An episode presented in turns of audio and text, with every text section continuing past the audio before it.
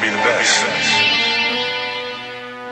I want to be the best. Simple and plain. That's why I play the game. To be the best, you have to win. And that's what drives me. Kayıt 143'ün 27. bölümüne hoş geldiniz. Ben Yiğit Uğur Üzümcü. Bugün tek başımayım. Bayağı uzun bir güncel sezon konuşma arasından sonra tekrar işte sezonun başlamak üzere olması nedeniyle tekrar daha güncel konulara geliyoruz.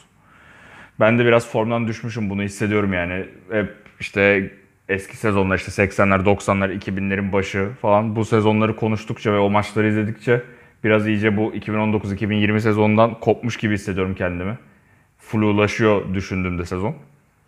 Ama artık yavaş yavaş ne kadar ben çok umutlu bakmasam da bu sezonun gidişatına yine de biraz toparlamak eski yani bu 2019-2020 sezonuna geri dönme zamanı geldi gibi hissediyorum. O yüzden hani hem bu verilen ara ve işte yeni açıklanan fikstür vesaire bu konulara biraz değinip hem de işte Lakers'ın kadrosu, eklemeler, giden oyuncu işte Avery Bradley örneğinde olduğu gibi veya Howard gelmeyebilirmiş onlar üzerine biraz konuşuruz. Hem de birkaç soru var. Onları cevaplayarak işte kısa bir bölüm yapmayı planlıyorum.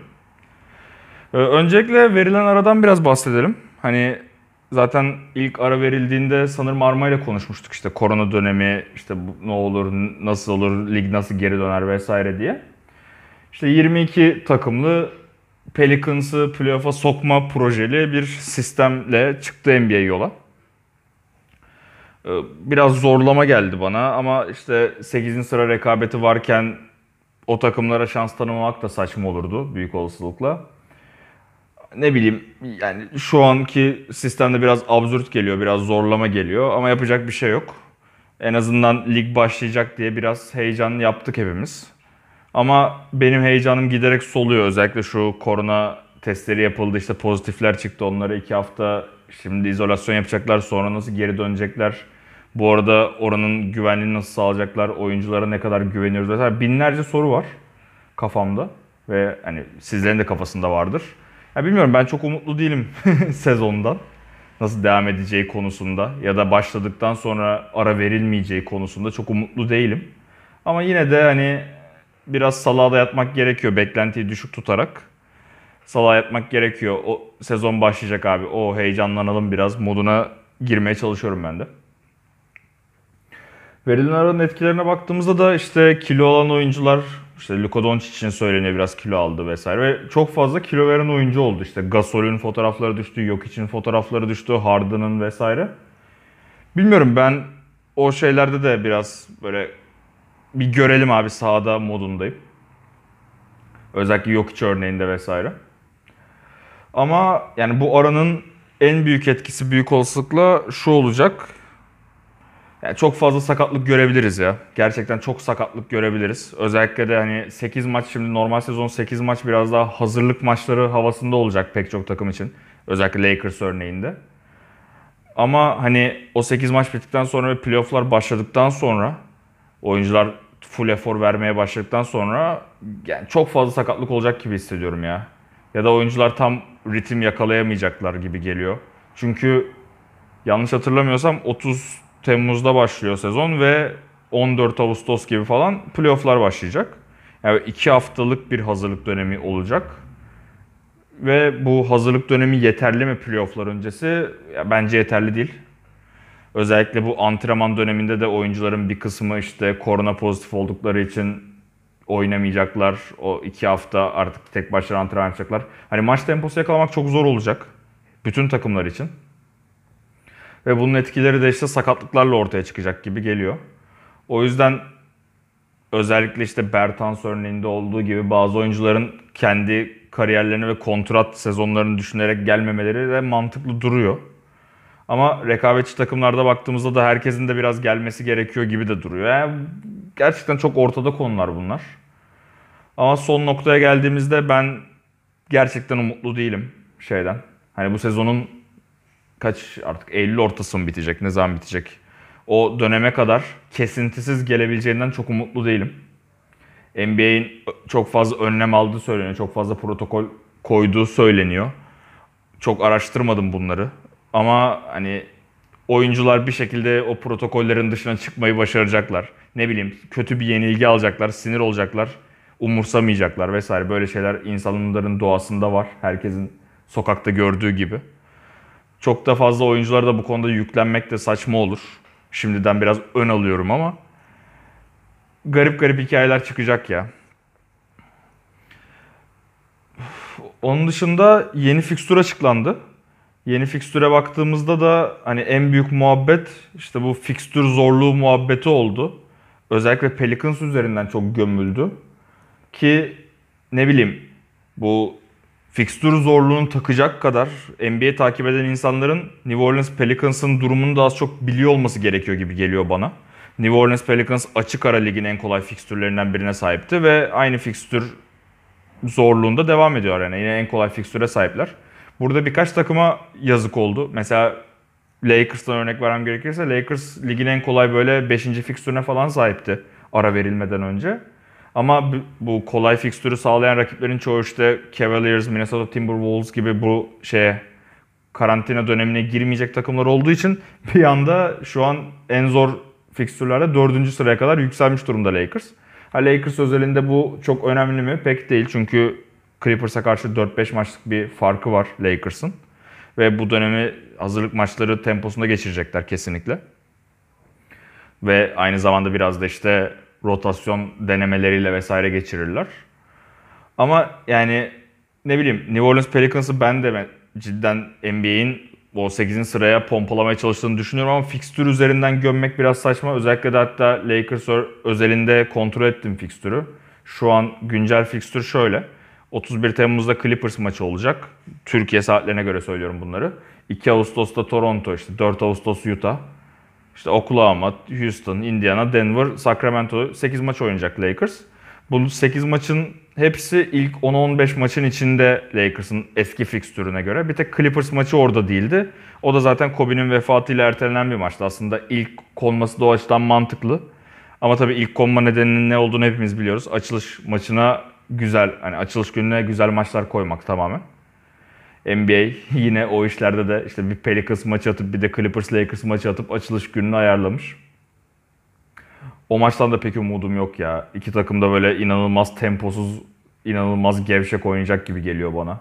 O maçta ciddi oynarlarsa da işte yine sakatlık korkusu en büyük korku bu dönemde. Özellikle bu 8 maçta ne sakatlık ne de Covid pozitiflik görmek istiyorum. Onun dışında fikstür zorluğunu dediğim gibi hani eğer onu gerçekten takıyorsanız cidden açın bakın. İşte eski fikstürleri neydi, şu anki fikstürleri neler. Hani bunu ben çok güzel, çok detaylı araştırmadım. Bizim Lakers TR sayfasında daha önce fikstür hazırladığımız için o oradan bakabildim. Ama ESPN hepsini güncellediği için hani eski fikstürler nereden bulunur şu an bilmiyorum. O yüzden hani bir örnek bir sitede veremeyeceğim. Bunu araştırmak isteyenlere. Ama yine de dediğim gibi NBA elinden geldiğince en işte şey en az haksızlık yaratacak sistemi oluşturmaya çalıştı. Ve bence kötü bir iş yapmadılar bu konuda. Hani fikstür zorluğu okey biraz problem oldu ama hani herkese problem oldu. Ve burada da bazı takımlar şanslı olacaktı, bazı takımlar da şanslı olacaktı. Mesela Boston inanılmaz şanslı. Boston'da fikstür zorluğunda kaçıncı sıradalar? Aynen. 20. sıradalar. Yanlış hatırlamıyorsam onların daha zor bir fikstürü vardı sezonun bitişine doğru. Philadelphia keza yine 21. sıradalar. Yani bazı takımlar şanslı, bazı takımlar şanssız dediğim gibi. Ha bir de en şanssızlardan biri de Portland oldu. 8. yarışında onların fikstürü de bir anda en zor fikstürlerden birine dönüştü. Ha dediğim gibi hani zaten böyle bir dönemde adil bir sistem olma imkanı yok. İşte ne bileyim birisi çat diye korona pozitif çıkar. Tam 8 maçlık dönemde. Bir de 2 hafta karantina olacak sonuçta. Birisi 29 Temmuz'da pozitif çıkıp ne bileyim işte bir Brandon Ingram olur. Zion olur direkt. Ya da işte Damian Lillard olur. 2 haftayı çat diye kapatır ve zaten her şey yerle bir olabilir yani sezonları. O yüzden çok ilginç şeyler bizi bekliyor olacak bu konuda. Biraz da Lakers konusu Lakers tarafına dönersek şimdi işte Lakers konu tarafında da en önemli konu tam kadro olacak mı olmayacak mı muhabbetiydi. Avery Bradley biraz ailevi sağlık problemleri nedeniyle gelmeyeceğini açıkladı. Burada en büyük nedeni olarak şeyden bahsetmişler işte. Avery Bradley'nin en büyük oğlu akciğer hastalıklarıyla işte üst solunum yolu enfeksiyonlarıyla vesaire sık problem yaşayan birisi olduğu için bu oyuncuların akrabaları, birinci derece akrabaları vesaire o izolasyon bölgesine gelebilecekmiş. Ama ona belki izin çıkmaz diye ve onu riske atmak istemediği için bu sezondan sonra işte korona karantinadan çıktıktan sonra oradaki bir pozitifliği eve taşımamak için Avery Bradley işte Lakers'taki takım arkadaşlarından hiçbir mesajına cevap vermeyip gelmeme kararı vermiş. Yani bir birey sonuçta herkesin kendi kararı. Keşke olsaydı olmasını kesinlikle tercih ederdim. Ve bir kayıptır Lakers için bu. Ama Lakers açısından baktığımda hani dünyanın sonu olan bir kayıp değil. Avery Bradley açısından baktığımda da yani herkesin bakış açısı farklı sonuç olarak. Bunu riske atmama hakkını NBA tanıdıysa ona o da kullanmakta haklıdır. Ben biraz daha burada sert bakan birisiyim ama hani yine de onun bireysel tercihi abi karışamayız diye de bakıyorum bir yandan da. Avery Bradley'nin yerine de J.R. Smith kadroya katıldı.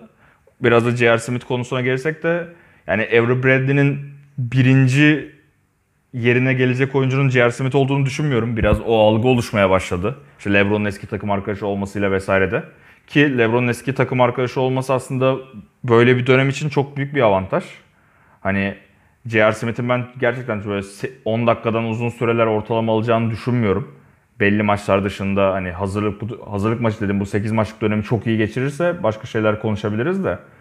Hani J.R. Smith'in daha çok işte takımın en önemli oyuncusunu tanıyan, onun yanında nasıl oynaması gerektiğini bilen bir oyuncu olduğu için kadroya eklendiğini düşünüyorum. Asıl Avery Bradley'nin yerini dolduracak oyuncular Alex Caruso ve Kentavious Caldwell-Pope olmalı. Ama aynı zamanda Rondo da oraya girecek. Hatta ben işte Avery Bradley'in ilk 5 KCP mi çıkar, işte Caruso girer mi falan muhabbetleri gördüm birkaç yerde. Bence direkt Rajon Rondo'ya atacak Frank Vogel. Ben öyle düşünüyorum. Bu yine 8 maçlık dönem daha belirleyici olacak bu konuda büyük olasılıkla. Ama J.R. Smith'in eklemesi biraz daha şey işte Dion Waiters da eklenmişti. Mesela onun hiç maç oynadığını göremedik. Direkt sezon ara ver, sezona ara verildi. Ama hani daha çok şey işte birisi sakatlanırsa ya da birisi korona pozitif çıkarsa ve belli bir süre oynayamazsa yedek plan gibi geliyor bana o oyuncular. Ana plan işte Avery Bradley'nin yaklaşık 25 dakikasının 3'e bölünerek işte KCP, Caruso ve Rondo arasında bölüneceğini düşünüyorum ben. Burada bir de şey istatistiği vardı. Birkaç tane işte Avery Bradley'nin oynamadığı maçlarda Lakers 13 galibiyet 1 mağlubiyetmiş. Ama o biraz da oynadığı rakiplerin zorluğuna bağlı bir şey büyük olasılıkla. Tek tek maçları saymadım da. O dönemde çünkü Lakers'ın savunması Avery Bradley olmadığını düşmüştü. Ama hücum performansı yükselmişti. Burada da en büyük etken KCP'nin ilk 5'e geçtikten sonra çok yüzdeli oynaması vesaireydi. Ama işte Kentavious Caldwell-Pope'un ilk 5'e geçmeyeceğini düşünme nedenim de LeBron'u zorlamak ister mi özellikle böyle bir dönemde uzun ara verildikten sonra gelecekleri dönemde bütün oyun kurucu rolünü LeBron'un tamamen üstleneceğini pek sanmıyorum. O yüzden Rondo ilk 5 çıkar diye düşünüyorum. Bakalım. Keza Caruso da işte 20 dakika üzeri oynadığı maçlarda bayağı verimli oynamış. Avery Bradley'e yakın hatta şut yüzdeleri biraz daha iyi vesaire. O rotasyonları Vogel nasıl ayarlayacak göreceğiz. Yani benim tercihim Alex Caruso'nun ilk 5'e geçmesi olurdu. Rondo'nun da yedek oyun kurucu olarak kalması.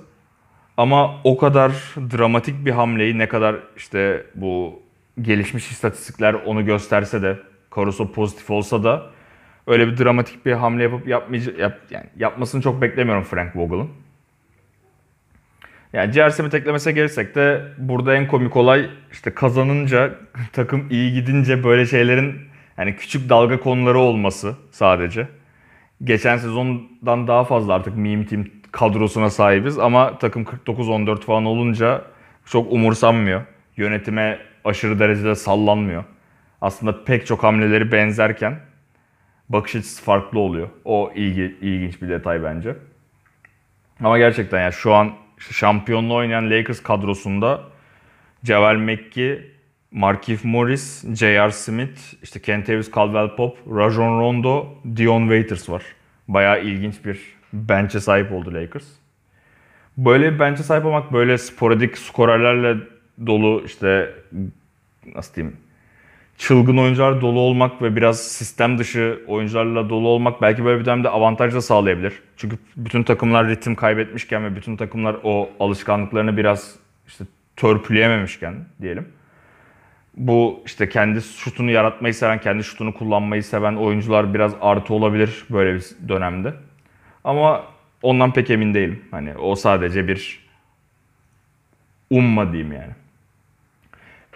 Buradan da Lakers nasıl geri döner? En iyi senaryolara, en kötü senaryolar vesaire onlara biraz geçelim. Şu Lakers nasıl geri döner diye baktığımda en iyi senaryo diye düşündüğümde şu canlanıyor gözümde. İşte LeBron zaten normalde sezonda yavaş yavaş kendi per, temposunu arttırma nedeni işte sezonun çok uzun olması ve playoff'lara en iyi dönem en formda şekilde girmek istemesi olmasıydı. E şu an hani uzun bir sezon, yorucu bir sezon geçirme gibi bir derdi olmadığı için bu 3 ayı iyi kullanıp gerçekten bir ay dinlenip mesela bir ayda tempo arttırıp son bir ayda da işte maç temposuna asla giremez. Çünkü hiç kimse doğru düzgün maç yapmıyor da hani en azından daha böyle tepe fiziksel formunda girme ihtimali var. Hani böyle bir ihtimalde işte en iyi senaryolardan biri ortaya çıkar. Aynı zamanda Lakers'ta tüm parçaların rollerinin çok belli olması, herkesin işte dakikalarını ne zaman oyuna girecekleri vesaire Vogel tarafından çok iyi çizildiği için ve takım kimyası da genel olarak e, çok yüksek olarak bahsediliyordu. Sahada da öyle gözüküyordu. Bu yüzden hani takım bir anda kaldığı yerden devam edebilir.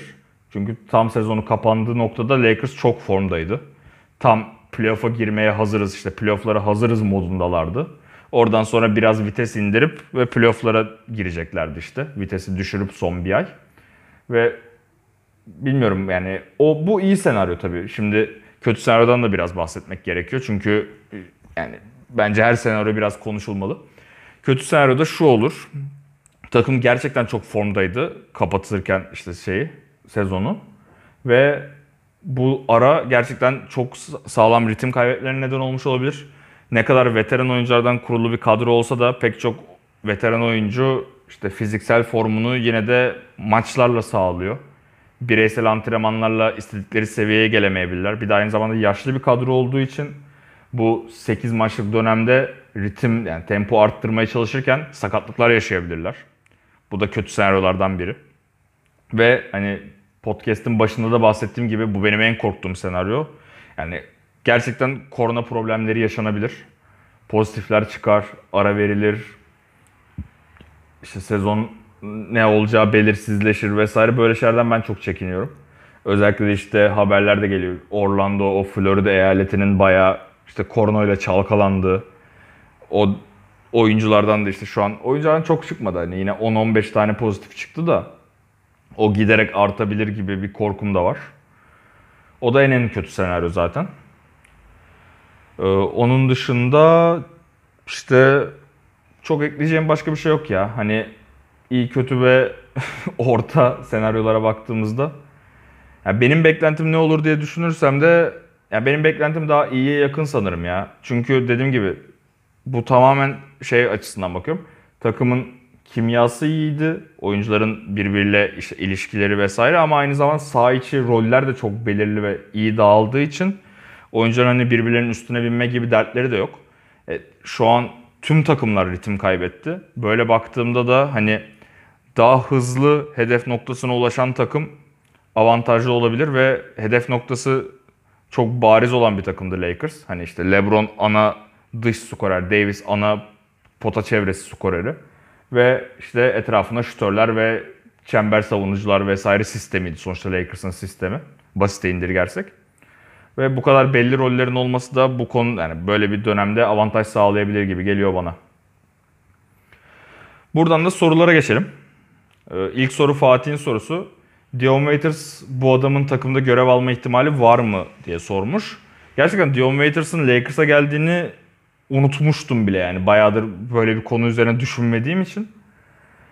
Biraz bahsettim zaten bundan. Dion Waiters'ın ben ciddi süreler alacağını düşünmüyorum. Bu 8 maçlık normal sezon döneminde biraz daha hani ne durumda, takımda rotasyonları nasıl yapmalıyız, şu an daha formda oyuncular var mı kenarda vesaire denemelerinde süre alabilir.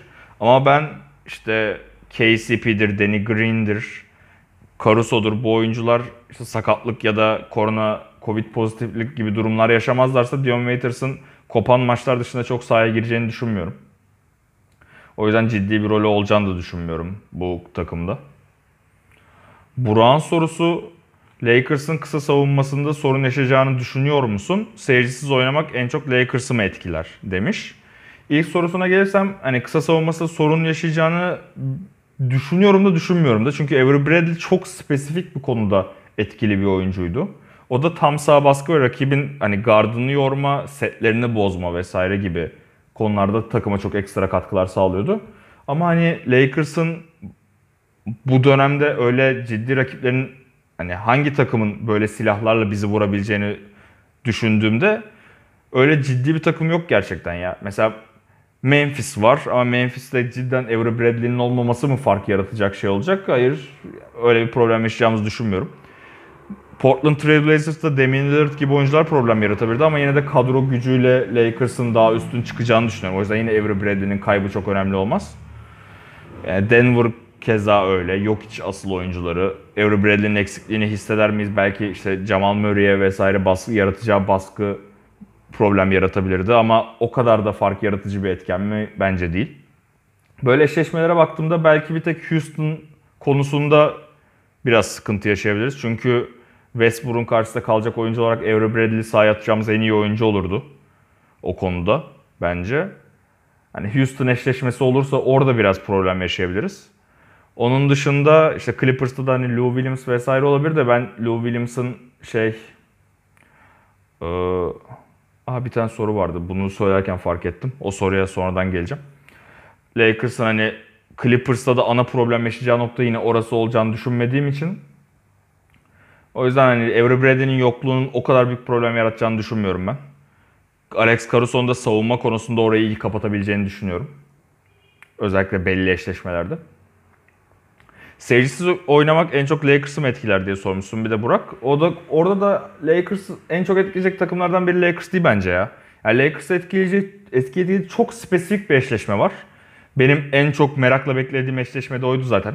Clippers Lakers eşleşmesi olursa o Los Angeles'ta hani 7 maça gitti diye 5 maç 6 maç hani kaç maça giderse gitsin her maçta Lakers ev sahibi avantajlarına sahip olacaktı.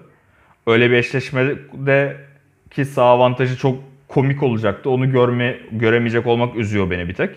Onun dışında ama yani mesela Denver'ın bariz işte şey fiziksel bir avantajı vardı rakım sayesinde. O kayboldu mesela. Denver en çok problem yaşayan bence Denver o konuda. Yani her takımın ev sahibi seyircisi oynamak biraz zarar verecek. Özellikle ev sahibi avantajı olan bir takım olan Lakers gibi bir takıma. Ama hani en çok devam yer Lakers için. Berkay'ın sorusu. Rotasyonda şu an dakikaları nasıl dağıtırsın? Kuzma'nın iki oynadığı uzun line görür müyüz? Özellikle Clippers'a karşı demiş. İşte mesela böyle konuları düşününce kafamda çok canlanmıyor şu an ya.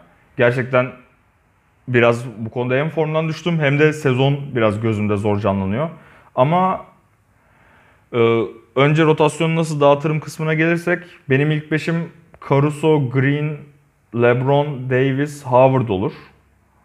Kenardan da işte Rondo, KCP, Kuzma, Markif Morris ve McGee 5'ini kullanmayı tercih ederim. Ama hani rotasyon pek böyle olmayacak. Ro, e, işte şey adını unuttum. E, ilk 5'e Rondo atabilir, KCP ilk 5'e atabilir, Rondo Caruso'yu kenardan getirebilir. McGee zaten ilk 5 olacak, Howard kenardan gelecek. Ama yani bence Howard'ın Davis'le uyumu daha iyiydi McGee'ye göre ve McGee ile işte iki forvetlerin de dışarıda durduğu bir sistemde devrelerin uzun olarak daha etkili. O yüzden onların yerini değiştirmesi iyi olurdu bence. Ama hani asıl gerçekçi rotasyon işte McGee 5, Davis 4, LeBron 3, Green 2, Rondo ya da KCP ilk 5'te olur diye düşünüyorum. Onun dışında Kuzma'nın iki oynadığı uzun line-up'lar görür müyüz Clippers'a karşı demişsin. Ya Kuz mantıksız mı? Bence biraz mantıksız ama işe yaradığı dönemler de oldu. O biraz da işte oyuncuların nasıl döndüğüne bağlı olacak. Ben şahsen çok uzun beşleri görmek istemiyorum. Hani Davis'in işte dediğim gibi Howard'la mesela yan yana onlar uyumlulardı. Howard pozisyon almayı Mekki'ye göre çok çok daha iyi bildiği için çember etrafında ve işte boyalanın hemen köşesinde o dunker spotlarda. O yüzden hani Howard Davis yan yana tercih ederim ama McGee Davis'i mesela yan yana görmeyi çok tercih etmiyorum. Davis'in 5 oynaması bence daha büyük bir avantaj sağlar Lakers'a. Özellikle işte dış oyuncu savunma, ayak çabukluğu, hareketlilik vesaire sağlaması açısından. Kuzma'nın 2 oynadığı bir 5 de işte ne bileyim Kuzma 2, LeBron 3, Markieff Morris 4 olduğunda biraz hani daha böyle şey switch yapabilecek bir 5 gibi sahada gözükseler de hani etkili olur mu savunmada o 5 çok emin değilim. Kuzma'nın 2 oynamasını tercih etmem şahsen. Burada Lakers TR'den birinin sorusu vardı. Özür dilerim adını unuttuğun için. Çünkü buraya not almayı unutmuşum. Onun sorusu da Avery Bradley'nin kaybı Lakers için hani. Lakers'ta Avery Bradley yok. Clippers'ta da Lou Williams olmasa hangi takım daha fazla kayıp yaşamış olur diye sormuştu. Birincisi Lou Williams'ın olup olmayacağından tarzı bir haber görmedim ben. Onun olmak istemeyeceğine dair bir haber görmüştüm ama kesinleşen bir şey yoktu. Ki ben bunu sezon başında Ali Haydar'la yaptığımız podcast'te konuşmuştum sanırım. O zamandan beri de çok fikrim değişmedi. Ya ben Lou Williams'ın maçı kapatan beşlerde Clippers'ta rolü olacağını çok düşünmüyorum. Hani böyle çok sıcak olduğu geceler dışında. Çünkü hani top Kawhi'nin elinde veya Paul George'un elinde olacak zaten dış skorerler olarak. Lou Williams orada sadece savunma dezavantajı yaratacak bir oyuncu olarak kalacak. Ve özellikle de Lakers'ta LeBron özelinde baktığımızda LeBron ters eşleşme kovalamayı çok seven bir oyuncu. O yüzden Lou Williams'ı sahaya atmayı tercih etmeyeceğini düşünüyorum Doug Rivers'ın da böyle bir eşleşmede maç sonlarında vesaire. Ama hani yine de Lou Williams'ın kaybı mı Clippers'a daha çok koyar yoksa Avery Bradley'nin kaybı Lakers'a mı daha çok koyar diye baktığımda Lou Williams'ın kaybı daha büyük problem her şekilde.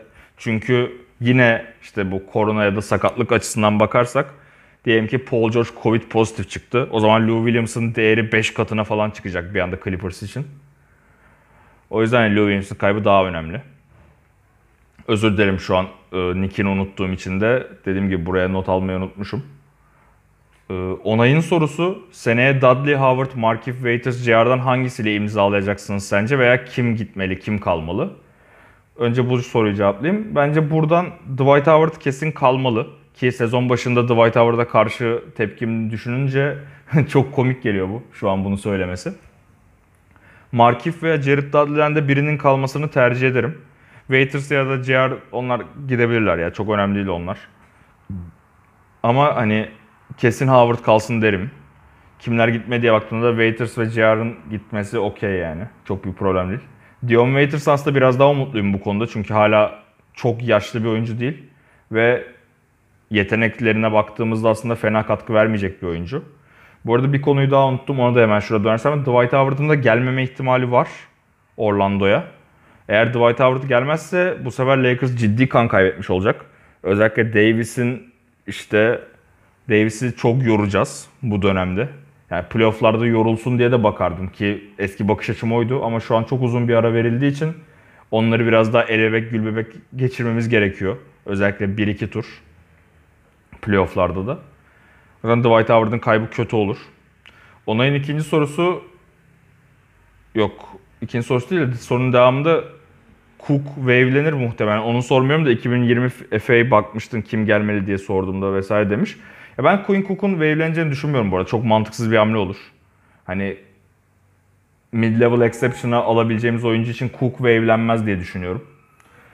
Quinn Cook'tan biraz da hani ben Quinn Cook'u oyuncu ve oyuncu yeteneği olarak seviyorum.